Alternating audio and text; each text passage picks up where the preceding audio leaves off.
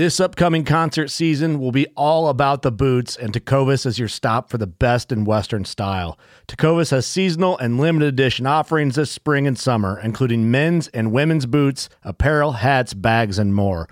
All Tecovas boots are made by hand in a time honored tradition with timeless styles that are always on trend. And Tecovas has first wear comfort with little to no break in period. It's hard to find this level of comfort paired with this level of style. Stop by your local Tecova store, have a complimentary drink or two, that's WCB style, and shop new styles. The smell of fresh leather and friendly staff are at your service. Many stores even have leather custom branding to make your boots truly personalized. And with regular live music and events, there's no in store experience like it. If you can't make it into a store, just visit tecovas.com. That's T E C O V A S.com. They offer free shipping on all boots, as well as free returns and exchanges, and ship right to your door. Go to tecovas.com and find your new favorite pair of boots today. Fishing like a local isn't just about catching fish. It's about connecting with the environment and the people who call it home. It's about hearing the stories and traditions that have been passed down for generations and sharing unforgettable moments with the people you meet along the way. Fishing like a local is having an experience that stays with you forever. And with Fishing Booker, you can experience it too, no matter where you are. Discover your next adventure on Fishing Booker. Welcome to DSC's Campfires with Larry Weishuhn. The unique blend of hunting, conservation, and the outdoor lifestyle delivered in an entertaining, informative fashion that only a veteran outdoorsman can do. DSC Campfires is brought to you by DSC, the Dallas Safari Club, Conservation, Education, and Hunter Advocacy, Hornady, accurate, deadly, dependable, Trijicon, brilliant aiming solutions, Ruger, rugged, reliable firearms, Burnham Brothers Game Calls, the callingest call made, Double Nickel Taxidermy, where hunting memories are preserved. Now, here's your host, Larry Weishuhn. For those of you who were with us last week, we did some absolutely fantastic fishing with Chris Moody for crappie, and I need to tell you, they were absolutely delicious. Now, getting back and frying crappie for my wife and me, and I walked into my office and saw a mule deer, a mount of a mule deer, if you know what I'm talking about, and it reminded me of all the great times that I spent hunting mule deer over the years. I've been very fortunate. I shot my first mule deer. You know, that reminds me of a song that goes, You take the high road and I'll take the low road, and that kind of thing. And as it worked out, I was hunting in far western Texas on that first mule deer hunt with Jerry Grestad. At the time, I was working for wildlife diseases, and Jerry was one of the students at Texas A&M who was a, a student laborer, if you if you want to call it that, but also a very very dear friend. And he and I got in on a lease in far western Texas with a bunch of biologists just north of Kent, kind of on the edge of the Apache Mountains there, and. Um, have to tell you that was a very interesting hunt, and it was one of those situations we did not have a whole lot of money outside of being able to pay for the hunt. And went out there in my little wife's red, my wife's little red Volkswagen, I guess it should say, and had didn't have any tent, didn't we had sleeping bags and a couple of tarps and a and a couple of pots and pans to where we could fix something to eat. And I will remember getting in there that first afternoon right before, oh, so we'd have a little bit of time to kind of look around. I actually got there a day ahead of time before the season opened and uh, set up our camp, if you will, which was a tarp laid out on the ground. And we knew that if it got really cold, we could crawl in between that tarp. The covers, use it as cover, and, and hopefully the rattlesnakes would stay away and the scorpions and all those other kind of good things. But got set up and went out that afternoon with just a little bit of light left and, and saw some mule deer off in the distance and there were so far out there that really couldn't tell whether they were bucks or does, but you could tell that they were deer.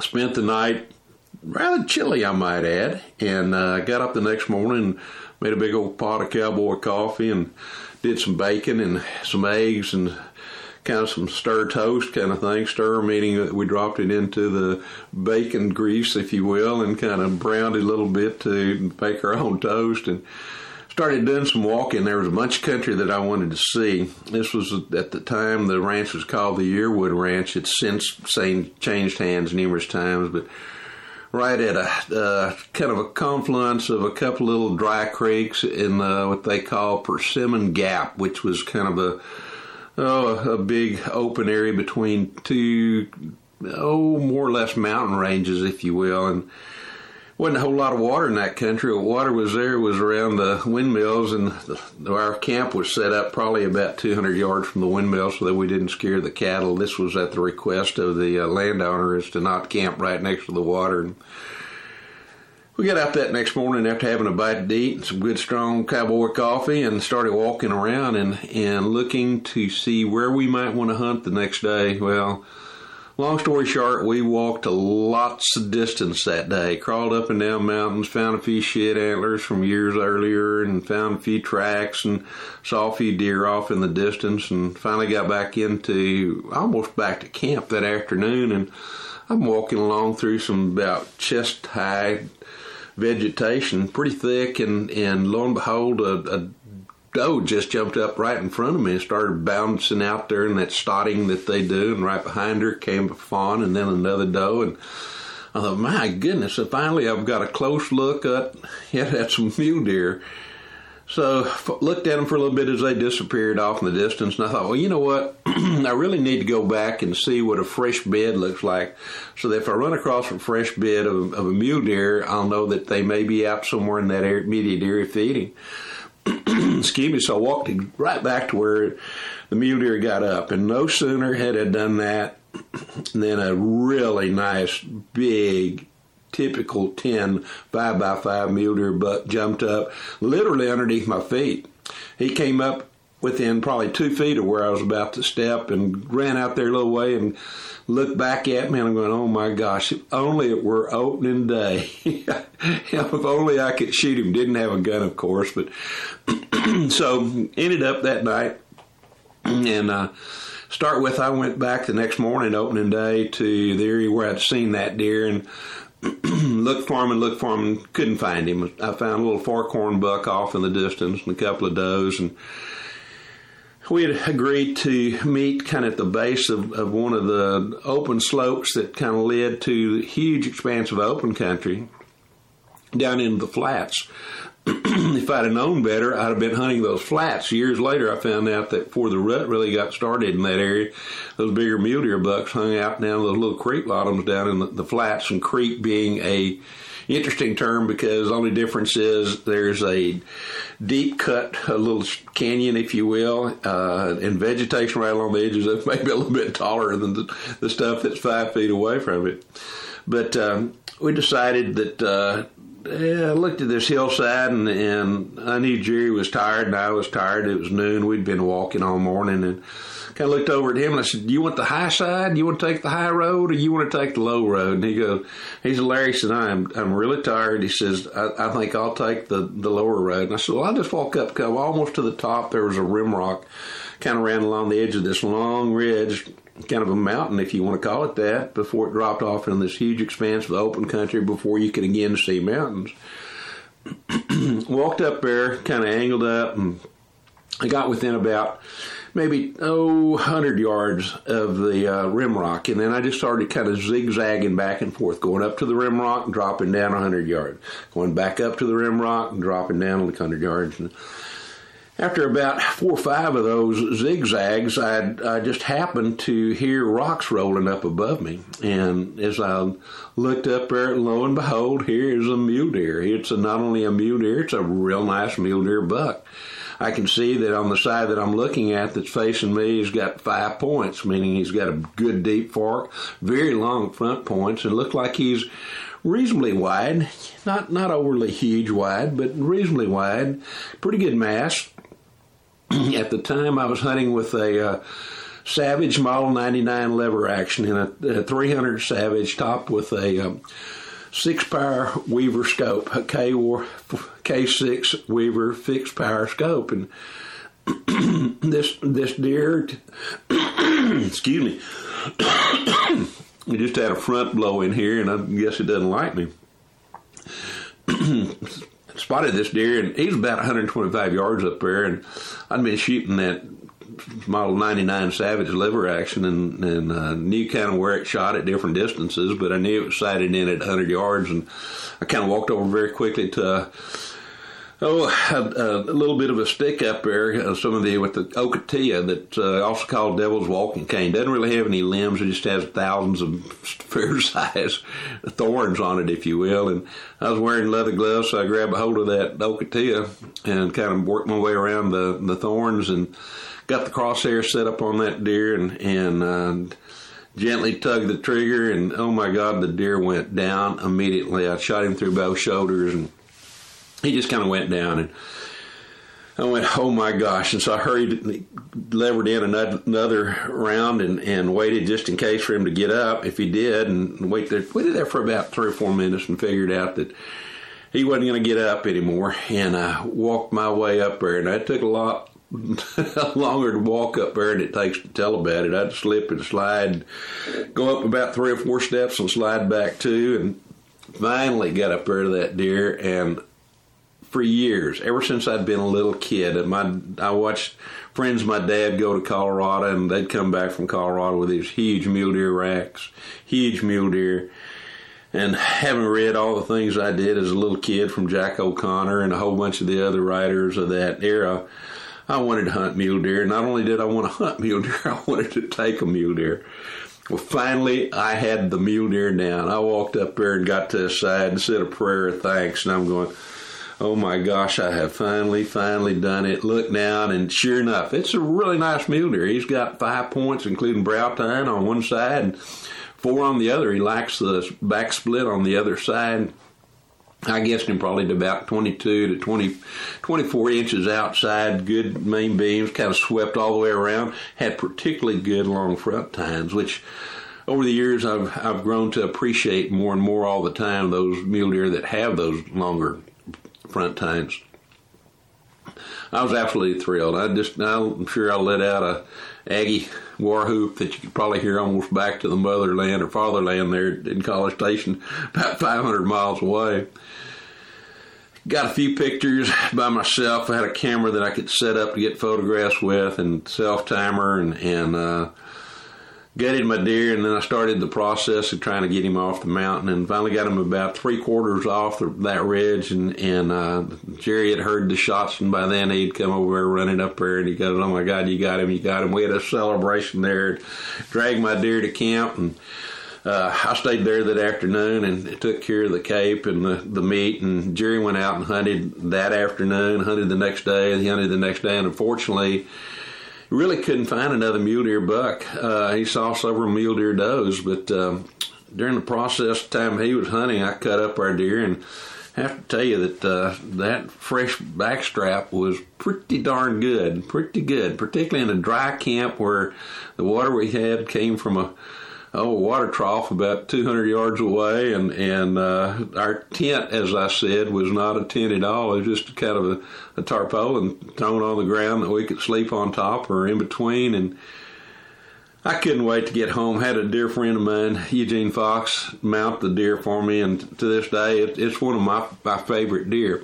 I've always been enthused and, and enthralled with enthused with hunting mule deer and seeing mule deer and spending time in mule deer country and enthralled simply by the species. To me, as you may have heard me say in the past, there is nothing more impressive in North America than a truly big mule deer buck, one that's probably right at 30 inches outside and, and um, big old tall tines because he, he's one of those Chuck Norris things because when he's up on a ridge somewhere or he's standing there and he's turning his head, he's not he's not turning his head. That world revolves down around him. Oh, mule deer's had the opportunity to hunt them over the years in Colorado several times, in New Mexico, and and, and a couple of other places down in Sonora, Mexico, and favorite has always kind of been western Texas. Now, I had a chance to work with desert mule deer a little bit on the wildlife management area called the Black Gap down in the Trans-Pecos of Texas and shot several does down there for research purposes where we're trying to get an idea on reproduction, but also to get a better idea in terms of uh, uh, nutrition, and what they were eating, and, and, how much they were eating of different things. So it was a, a good education in, in that respect few years later, they formed an organization called the Mule Deer Foundation. Now, I've been involved in one form or fashion with the Mule Deer Foundation just about the time since they got started many, many years ago, and mostly from the outside. Years later, after they started, I became a life member of, of the Mule Deer Foundation, and, and, and, for a while, a guy by the name of Mark LaBarbera was their editor. Mark and I had worked together at the North American Hunter when he was the editor there many years ago, and when he was editing the Mule Deer magazine for the foundation, I was able to do several um, articles for him. Well, recently I was looking through the magazine and I noticed my name was still on the on the list as being a uh, media representative, if you will, or a writer, and so I got in touch with uh, Brian Feinhold, who's the COO of uh, Mule Deer Foundation, and Brian and I had got to be friends through Dallas Safari Club, running into each other at DSC and other other functions, kind of very similar. And he and I share very much the same beliefs in terms of conservation. Hunters pay for conservation, and both of us love mule deer. And maybe he a little bit more than I do because he actually works for the Mule Deer Foundation. But uh, got in touch with Brian, and he and I had an absolutely fantastic conversation a few min- few mornings ago. Actually, I almost said a few minutes ago because it seems that way. But as a result of all that, I'm going to start trying to do a little bit more work with the Mule Deer Foundation. Uh, they're great partners of the Dallas Safari Club, of which I am very fond and very to me there's no finer organization in the world when it comes to anything having to do with wildlife conservation than the DSC and, and of course I also now serve on the board of directors of the DSC Foundation. So uh, as a result of all that and my my love of mule deer got to visiting with uh, with Brian, as I mentioned, and I'm going to start doing some articles for them for their mule deer publication there again in the future, and something I'm really excited about because uh, they really have come stepped up. They recently changed the format of that magazine, and it now is a wonderful, wonderful magazine. Not that it wasn't before, but uh, they've added a bunch more pages, gone to a quarterly rather as opposed to every other month. But in the process, they added a considerable number of more pages to the magazine, which allows them to publish more articles, including on things having to do with biology, the current status of mule deer in different parts of the country, and uh, guys like uh, Jim Heffelfinger is doing a lot of work with them right now as well too. And I noticed Mark Kayser, an old friend of mine many years ago from uh, North American Hunter, when we used to do the you call the shop segment segments uh, that Mark also does a fair amount of writing for him, and and uh, so I'm truly honored to, to, again be able to hopefully do a few articles here and there for them as well too. If you're interested in mule deer, I, I really think you need to just Google the Mule Deer Foundation and become a member. It's it's like uh, DSC. If you love conservation and you love the outdoors, you need to be a member of DSC, and you can do that very easily. Just go to biggame dot org, and and uh, by golly, there are all kinds of levels of membership there that you can join at. So. Uh, hopefully you'll do that, and hopefully you'll join the Mule Deer Foundation. I've got a bunch of hunts coming up this year. I'm going to hunt Colorado. I'm going to hunt two West Texas, uh, or West Texas mule deer and a uh, lower Texas panhandle mule deer, and then uh, also going to be hunting Baja, used to call Baja California for their version of the mule deer that's there as well too.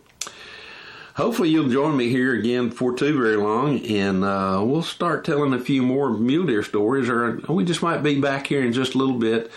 But in the meantime, just want to remind you, please please become a member of DSC, of the Dallas Safari Club. Just because it has Dallas in front of it, it's a worldwide organization. It does so much good for hunting when it comes to uh, anything having to do with hunter advocacy.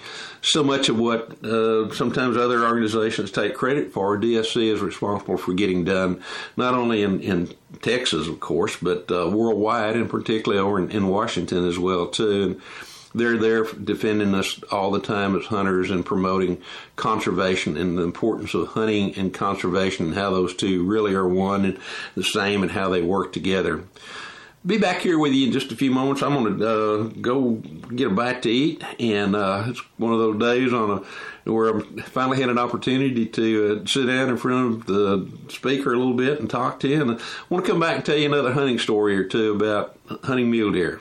I think I've told you in the past this is kind of like sitting around a campfire, and, and uh, that's, that's kind of what it is in so many different ways. I mentioned I just had to go get a bite to eat. Actually, I'm, I'm cooking some some venison in a Dutch oven and kind of need to go check on the status of it.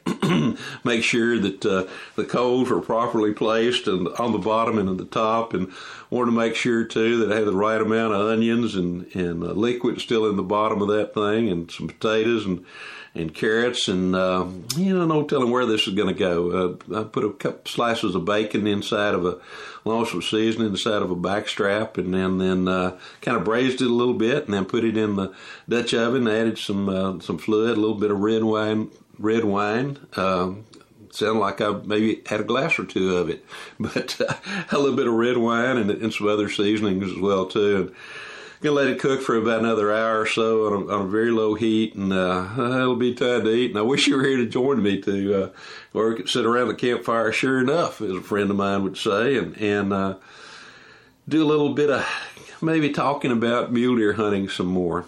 Uh, as I told you, my, my first mule deer hunting experience happened in, in western Texas, and then I hunted New Mexico a lot. For a while, I was very good friends, still am, with uh, several now former game wardens. They at that time were the executive director. Uh, Bill Montoya became the executive director of New Mexico Game Department. Ron Porter was a uh, oh warden at the time. Uh, Tim Bearclaw, a few others, those guys I used to spend a lot of time with. We all kind of hunted together.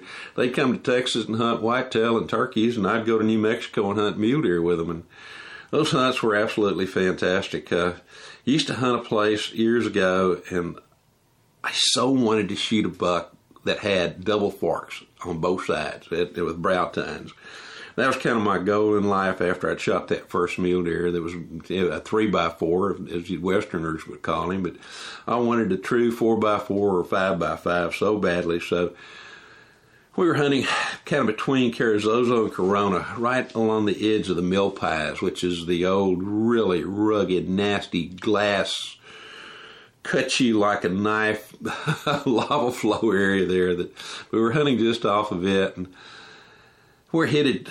I was actually walking from one place to the next. I had there were we're hunting a ranch where there was a little property in between to where the it was kind of like if you open, put your hand out and made fingers wide apart. You know, there were different little stretches in there where you had to cross. Uh, oh, either public land or or uh, you had to go around the edge of, of private land to get back onto the private land you're hunting. And in so doing, I happened to glance up on a hillside, and my gosh, in the property that I had permission to hunt, there were nine mule deer bucks in a bunch. I quickly looked. Several of them I could tell were little young forkhorns, but uh, there were three bucks in there that, oh my gosh, they were phenomenal uh, for that area at the time, or at least as far as I'm concerned. One of those bucks was a really nice, massive, massive nine point. He lacked a back tine on one side or a split on one side and the other one was a true five by five mule deer. He was split on back, split up front, had a, a long brow tine on one side and another brow tine on the other side, and then a little kicker coming off the brow tine. I looked at him long enough to determine that, and and uh, kind of moved around at the time I was shooting a, a Winchester or 270 Winchester with Hornady ammo, and uh, long before Trijicon became a, a company or even were producing any kind of scopes and kind of worked around a little bit and kind of kept an eye on those deer and they were up there just feeding, not really paying a whole lot of attention. They'd kind of look our direction or my direction every once in a while, but really didn't didn't even try to, to do any kind of moving or like were spooked or anything. And by paying attention to the wind, the wind was blowing from the up, upper hillside down to the bottom of the canyon, toward the canyons rather, and So I kind of was easing that way toward, into the wind. Finally got up there within about 125 yards, and uh, I could see the deer in that pinyon and juniper country, and then they would move off and they'd disappear. And then, oh, oh my gosh, I've lost them. And then all of a sudden, there he'd be again. And thankfully, one of those, there he be again. I was set up across an old cedar stump and um, had that rifle and scope about where I thought that deer should walk out. And sure enough, lo and behold, this this big four by four with brow tines and the kicker stepped out and my heart was beating so hard I'm surprised that I could even even keep that crosshair anywhere on the hillside. but finally, it seemed like forever. It probably took a matter of a couple of seconds. Uh, settled down enough to where the crosshair, my my reticle movement was maybe all of about three inches on that deer's shoulder. So when it was, I very slowly started pulling the trigger and shot went off and that old deer just went down like he was never going to get up again. And he didn't. And he didn't. But I got ready just in case, and man, there were mule deer bucks bouncing all over the place, and I was kind of, oh my God, is that him? Is that him? Is that him? Is that kind of thing? And but uh, thankfully, none of the other mule deer looked exactly like this one. So I thought, well, maybe maybe he is down, and if he's not, maybe I can pick up a good blood trail, and I'll follow him to wherever I need to to find him sure enough, got up there and here's this deer on his side. Uh, I mean, it was an absolutely gorgeous deer, good, good mass, good time length. Probably only about 23 or so inches wide, but absolutely butterball fat.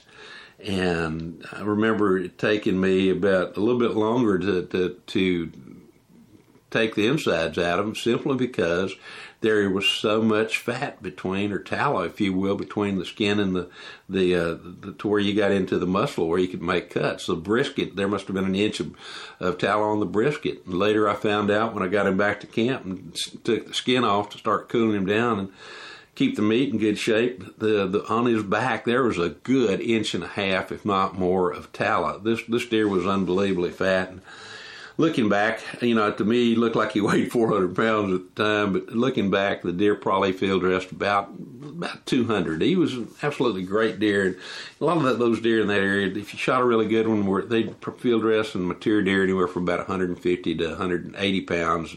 This deer just had so much fat on him that when I finally got him back home, I had to spend a lot of time taking the fat off because I learned that for the most part, you get a really gamey flavor sometimes if you leave a lot of fat on venison. So I took great pains to, to trim the venison off. I mean, separate the venison from the from the tallow, if you will. That camp was with a dear friend of mine who has since passed away, David Manahans, and another gentleman, Chuck Dowshaw, who recently passed away as well too. Chuck, for years, was a fisheries biologist and a wildlife biologist, and David was a rancher out of out of Abilene, and the three of us, Chuck and, and David and I, used to hunt a fair amount together on the, the properties that uh, David and his family owned and, and that they managed. But uh, you know, those kind of hunts, when you start talking about them, I start remembering all the little cool things about that hunt. We had hunted that particular ranch, oh, probably about three or four different times in the past.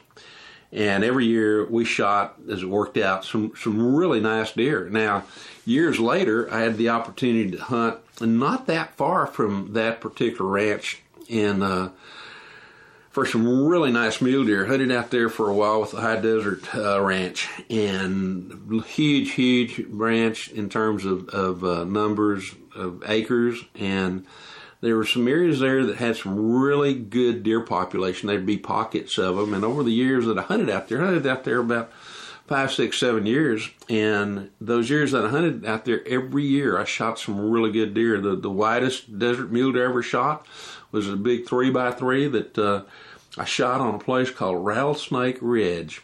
He was uh, three by three with little bitty brows and was right almost 31 inches outside. Now, the interesting thing about that hunt was we hunted a place there called Rattlesnake Ridge, and the reason it was called Rattlesnake Ridge is because of the fact that it was it was a, a big snake den. That area too had lots of runs, pueblo runs, if you will, and and I guess those snakes would figure out how to get in between some of that adobe, and and uh, they did really really well there in terms of production, and in terms of maintaining snake populations. We we knew a little bit about this deer. The ranch owner had seen him in the past, and he told me, Larry said, "There's a really nice wide three by." He said, "I know you're looking for one that's a you know a good four by with splits and all that kind of thing." And he said, "You know, if you keep coming back with me, we're gonna we're gonna shoot one there uh, in this area, but."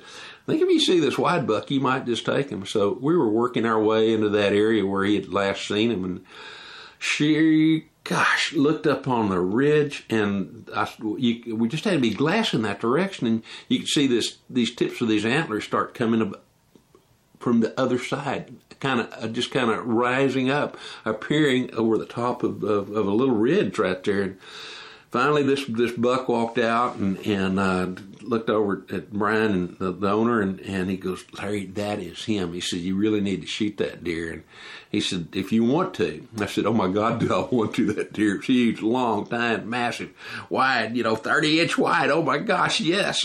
Uh, hurriedly set up, and um, I was shooting a Ruger number one in a 270, one of the RSIs with the Hornady ammo, and and uh, 130 grain, got a good solid rest, and at about 200 yards, literally just dropped this deer in its tracks. And uh, took us a little while to get up there. And it was one of those mornings where it was relatively cool. It was, and uh, we'd hoped maybe the snakes had already gotten into the to the uh, their dens and but we're still being very careful walking our picking our way through the brush and the rocks and the litter and, and up on to get on top of this ridge and and uh, get up there to where this deer is, laying on its side. I look over and I go, oh my gosh, he's absolutely beautiful. And then I noticed there, there's something laying on top of this deer. Get a little closer, and it is about a three foot rattlesnake that's coiled up there on top of this deer, just about in the flank. I guess there was some warmth there, and, and uh, that, that snake was looking for a warm spot and was up a little bit higher up to where it could get more sun on itself. And I use up there and we can grab a stick and, and, uh, since they're way out in the middle of nowhere, there's no need to kill a rattlesnake, so it kind of just took the, it kind of pitched him out in the, uh, out in the brush a little way, and hopefully he'd stay there. And I go, oh my God, now I've got, you know, I can look at my deer, and I'm looking at my deer, and I'm grabbing the antlers and moving them back and forth, and about that time, Brian said, Larry, you want to get some pictures? Said, oh, yeah, but let's set him up like we need to. And I said, let's put him on his brisket. Pull that deer up to where I could set him on his brisket, and guess what? There's about a three foot rattlesnake right underneath where that deer was. And uh, I'm sure it had crawled underneath that deer to catch what warmth it could. Again, took that took another stick, pitched that deer out there, and, and uh, I'm sorry, pitched that rattlesnake away from that deer. And uh, we got our photos and, and got off that ridge as, as, quickly as we could before the day warmed up anymore and the snakes became, you know, were coming out even in greater numbers. But that entire ridge, that they locally called Rattlesnake Ridge, and we found out that there was a really good reason for it to be called that. so, oh my goodness. I, I, shot a couple of other really nice bucks there in that place. One was about, oh, 28, 29 inch whitetail looking 10 point. I mean, he had no splits, but he looked just exactly like a whitetail buck with uh, three primary tines and the main beam and then brow tines and about 28 inches wide. And then standing out there one year with with a handgun, and I was using the Ruger 44 with uh, uh, 240 grain XTP Hornady ammo, and and again, this is before uh, Trid, uh, really got into the to the to the scope business as far as hunting is concerned. And Brian had told me, said, Larry said, there, there's a, we're going to sit up at a set up at a water hole. He said, there's a water hole. He said the mule deer have really been coming to as of late, and uh, he said we'll find us a spot there, kind of the sage, where we can kind of lean back against the sage bush. And and uh, he said, you know, sit there together. And he said, I'll kind of look one way, you look the other way, and he said, "There's one buck in here I really want to take." He said, "I tell you, that deer is probably right at 180. He, he's an old deer." He said, uh, "I don't think he's ever going to get any bigger." His one side does not split as widely as the other does, but uh, he is probably 27, 26 inches outside and long main beams, long tines. He said, I think if you get an opportunity at this deer, I think I think you'll probably uh, I think you'll probably take it. I happened to be there for uh, back years ago for a while. I did a show called uh, A Hunter's Life.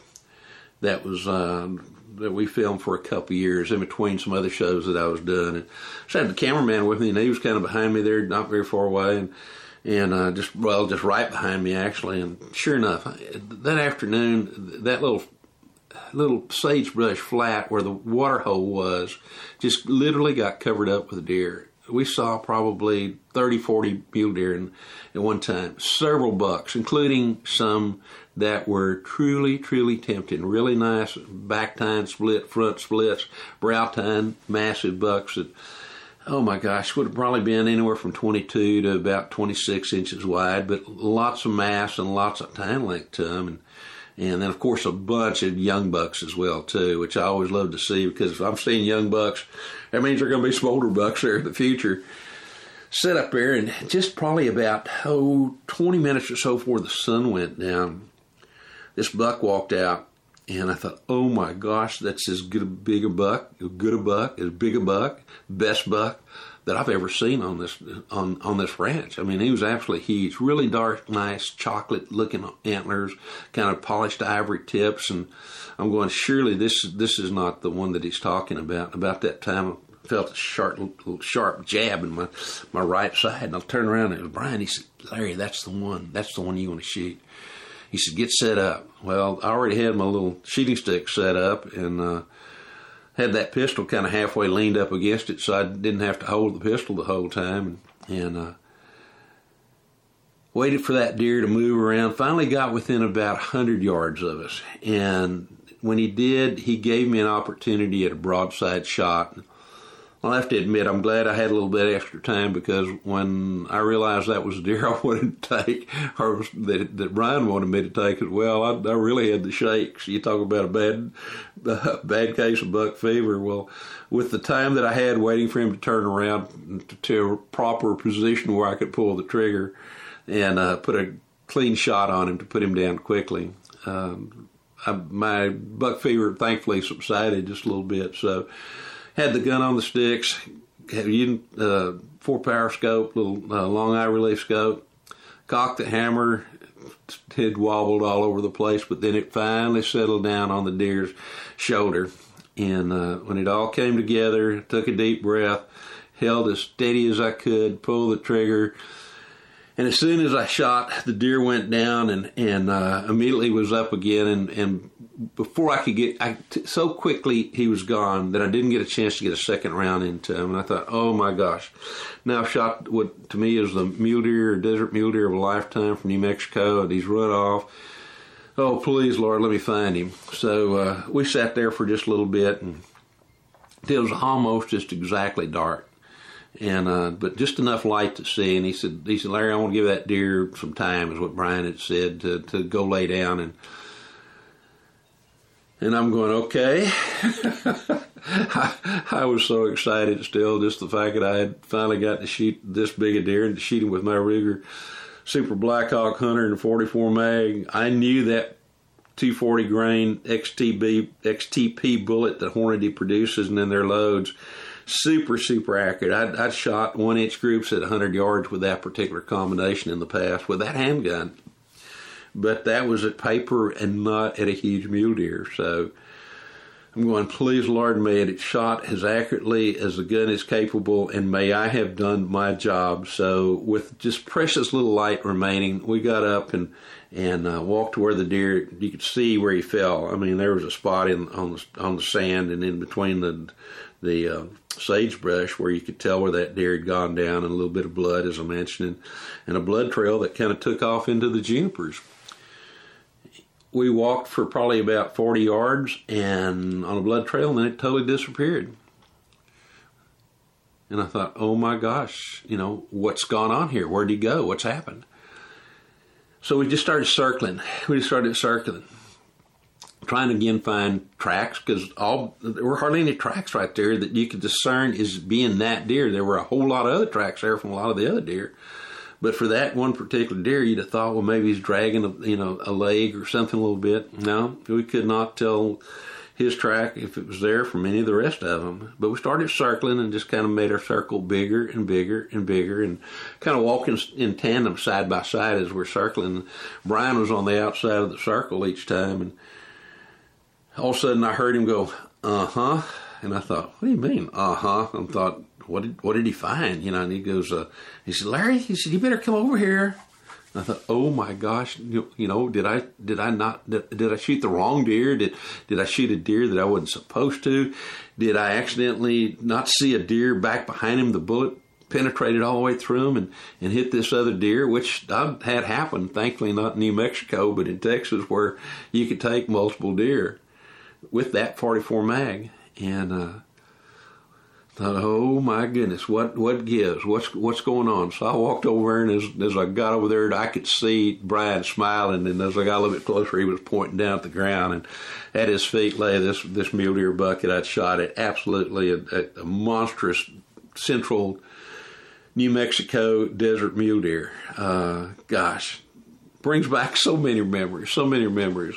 Spent a lot of time at that on that hunt, sitting around the campfire too, telling stories with several people and telling us tales of great stags bested and great stags lost and and places that we really want to go in the future. But uh, that's kind of where I'm going to end this one right here today. Is we'll come back and talk mule deer some more, but in the in, and I've got several good hunts set up. I'll tell you a little bit more about those as we get a little bit closer into the summer and into the early fall. But in the meantime, I want to really encourage you to go to dsc.org.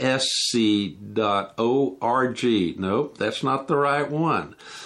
Big Game, B I G G A M E dot O R G to sign up to become a member of DSC, the world's finest and greatest hunter conservation organization, bar none. And if you're interested in mule deer in any remote farm or fashion, please look up the Mule Deer Foundation. It's the Mule Deer Foundation and sign up there as well too. And if you don't mind, if there's a question there is who sent you, tell them Larry sent you. So between now and the next time we sit around this campfire, I hope that you become a member of DSC and of the Mule Deer Foundation. We'll be right back here with you next week with another tale or two to tell. Who knows where we'll go or where we'll end up. DSC's Campfires with Larry Weishuhn has also been brought to you by Texas Wildlife Association, working for tomorrow's wildlife today. Texas raised hunting products, the scent gods, Kenetrek boots for the trails less traveled, Boyd, the finest in hunting gear, Pyramid Air for all things air gun, and Ripcord Rescue Travel Protection.